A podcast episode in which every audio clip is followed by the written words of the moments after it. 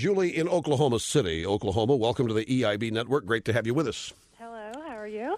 I'm fine, thank you. Just wanted to tell you a funny story. Um, in two, I've listened to you since 2000, and in 2004, I decided to go back to college after being out of high school for 10 years. Um, much because of what I've heard on your show about how you can do anything. You should do anything. You should not be okay with mediocre, et cetera, et cetera. You're the only one that's ever put that idea in my head. Is that right? Your whole life? it's been yeah, it's been that kind of life, but yes, that's correct. And it was drilled in my head over and over again from listening to your show. You know, go out and do it. Just do it. You know, make something better of yourself. You have opportunity. So I went back to school in 2004, and I had a professor who had a master's, working on his second master's, who was so book smart, you know, thought he knew everything. And he would bring up arguments in class over the economy, uh, amendments, laws, different things. And I'm telling you what, the only thing I'd done since high school was work, and then I started listening to your show. I could go toe to toe with that guy and argue with him about anything and make him look stupid in front of the class just by listening to your show. did he know that he looked stupid, or did he give you a problem? Did he did he think you were being insolent and disrespectful? He, he was baffled. He looked at my profile and he said, "Now, you've been out of school ten years." He said, "You've only, this is your first year." He said, "How in the world do you know all this stuff?" And I said, uh, "I'm going to be honest." I said, "All I do is listen to Rush."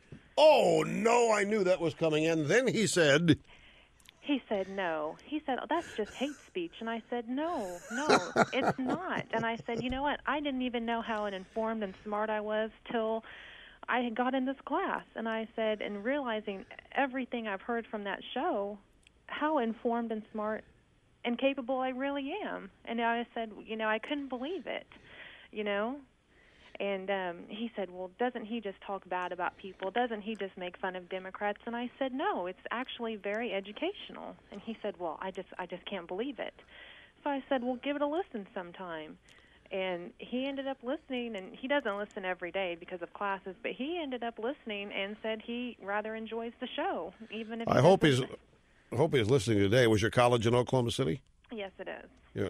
Uh, Julie, I have to run because of time, but that, well, no, in fact, hang on. I, I need to ask you a couple more things, or at least do a couple more things. Hang on through the break. Now back to Julie in Oklahoma City, Oklahoma. Julie, the, the, I, I couldn't let you go without thanking you from the uh, bottom of my sizable beating heart. No, thank, uh, thank you for opening up my eyes because really, there was no one else around to do it. And the only reason I started listening to you was the election of 2000. I just felt I couldn't believe what I was seeing on ABC, NBC, and I said, "What would Rush Limbaugh have to say about this? Let's get a different point of view." And ever since then, I've been listening. Sounds almost like divine intervention. Right. What but, would Rush do? yeah. Well, I mean, of all people you could think of, uh, and you hadn't listened before. No, my, my sister has listened since you since you had your TV program. Aha. Uh-huh. Yeah, she's listened and she's always talked about you, and I almost felt guilty listening to you, but because I thought, oh, what? she'll be Why? right. Oh, I said, well, my sister would love this. I said oh. she would love this, you know. And I but said, you know, one thing I have to ask you because uh-huh. this is you said uh, earlier in in your call that nobody in your life had ever spoken to you about the positive aspects of you the potential that you as an American citizen have, that you can be better than you think you are, you can do more than you think you can. Nobody ever talked to you that way at any time in your life? Let me tell you why. Because when I was 17 and when I was 18, I had a baby. So everyone said, "Well, just go get a job, just go pay your bills, just make it the best you can." You know, right. because I had a, a baby at a young age, people were thinking, "Well, you know, you just would be doing good to be make making more than." Yeah, but even before that, I, I just I sometimes I make the mistake of because I had a very normal childhood, and I had I had you know just typical middle class, middle America upraising, upbringing, and and uh, that's it was it was via my my whole family that that I first and I didn't put it in these words, but that's where I first became cognizant and aware of what I now call American exceptionalism. And my dad and my uh, some teachers were constantly pushing me to do better than I was doing because they all knew that I could. but you know, I, I was not interested in what they wanted me to do well in at the time. But but the, still, the the concept that uh, there's a great land of opportunity out there, uh, and all you have to go to do, all you have to do is is is go attack it, was not something foreign to me. It's, it's why I'm I'm I'm one of the few members of my family that left home. I mean, I, I left home when I was 20, uh, and you know, struck out on just following my dream. Uh, I've told the story countless thousands of times. What I what I'm amazed at is that, and I wonder how common this is, that up until the time you had your baby when you were 17, that the whole concept that there's greatness for you out there, that you are uh, a, a, special person, that you're better than average, that all it takes is a little hard work, that there's far more out there than what you think. This was something that never occurred to you or was never taught to you. Well, no, it was because I wanted to be a police officer. I wanted to be an FBI agent, and everyone would said, "Oh, Julie, you know, you can't do that. You could never do that. That's a man's work, you know. Just put that idea out of your head." And so I would start to think, "Well, maybe I, you know, maybe I can't." And that's where really See, you know, that's that's distressing to hear because I think there's probably a lot of that out there. Uh, in in general. No, you can't do that. I mean, I've I've been told that too. I was not told that by my family, right? But I've been told that by people that fired me. Uh, I, have I've been told that by, by friends when I told them what I wanted to do. It can't. I mean, we all hear it's easy to be negative. You know, you'll you'll never go to the, the library and find a book on how to fail because we all do it. Right. And it doesn't take any special insight. But these people that write books on how to succeed and how to think positively make millions because it's something that doesn't occur naturally, apparently, even in this country where I think it ought to be occurring. But then you look at the political drivel that suffices as news most of the day for most people, and the country sucks. It's going to hell in a handbasket. In fact, there's a shortage of handbaskets because the economy is doing so poorly. Uh, Bush is lying. People are dying. All this. It's a constant negative drumbeat uh, that is by the Democratic Party echoed by the media. So I'm I'm not surprised that that stuff's easy to be caught up in. But um, what did your parents do? What what did your dad do? Um, he was an accountant. He was an accountant. Well, that's not hard. I mean, it's not. I mean, that's not easy. Is what that that's that's a, that that requires a lot of hard work and specific talent and. Uh, right, maybe he, it was, he, was he wasn't around, so it was just my mother. So oh, I guess the okay. idea of her having a po- daughter who wanted to be a police officer or FBI agent or whatever was just far fetched. Just no, not my daughter. You know. Yeah. Don't you want to be a hairdresser, a waitress, a secretary? You know. And I said, no, I would, you know, this is what I want to do. And then came into the whole, well, you've got a baby now, so, you know, you're going to do good just to make it. And I believed that for so many years. I'm doing good just to make it. And I thought, wait a minute. I can do way more than that. Well, you know that that, that it, it, takes all kinds. I and uh, the um, not not everybody is is going to reach their potential, and not everybody is going to tap their full ambition. It just doesn't it for a lot of reasons. Some of them you just mentioned, mm-hmm. uh, and, and other people will settle.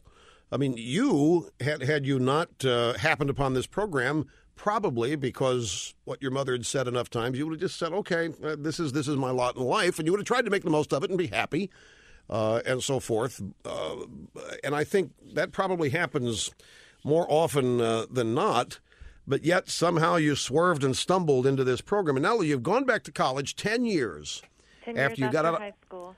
And when did you start college again? 2004. 2004. And, and this professor, this professor of yours, of 2004, I had been on the air uh, 16 years. Mm-hmm. And this guy had no clue what actually happened on this program, even though you don't need a secret radio or password to listen to it. All you right. got to do is turn on the radio. And here's a guy teaching college, had no clue. He just believed it was all hate speech, bashing Democrats every day, and so forth. Uh, and you were able to educate him. How'd that make you feel? I mean, I'm telling you, when I it was not until I walked in that class and he would start lecturing on certain things, and I could argue with him and I could make him look really dumb that I was like, "Whoa!" You know, I haven't just been listening; I've been learning. I mean, it was, I mean, it just made me feel wonderful. And he was one of those guys that he believes everything he sees on TV. Well, you know, Dan Rather said it; it must be true. If the book says well, it, it must be true. See, he never questioned anything. He was so institutionalized Right. And so this is what the book says. This is what it is. He never questioned anything, and you know that's one thing I've got from your program. Don't just listen. You got to question. Go out, explore, get knowledge. Right. And- Learn to read the stitches on the fastball. Exactly, and that's what I've done. And I just didn't like I said, it, I was just amazed that I could go up against a guy who had a master's for crying out loud. Well, oh, see, that, yeah, that's another thing to learn. You and you said at the beginning of the phone call, there are there are countless book smart people who have lots of education, uh, but it doesn't mean they have a lot of knowledge. And, yeah, and I, so I mean, it was just a little bit surreal, you know, not surreal, but you know, Well, what are you studying? police science, Police or poly? police science. Police. So you're following your original dream. That's that's fabulous. Yes, I am. Fabulous. I am. And So I'm finally almost, I am almost there too. terrific. Well, damn it, I'm proud of you. Thank you very much. I You mean, were- that's that is just awesome. You you you held on to the dream for ten years, and now you're doing it, and you're and you're doing it at the university level. That's that's just great. And I've I made, hope and I've made the president's list every semester. While I've got two kids, while I'm working full time. that is just incredible.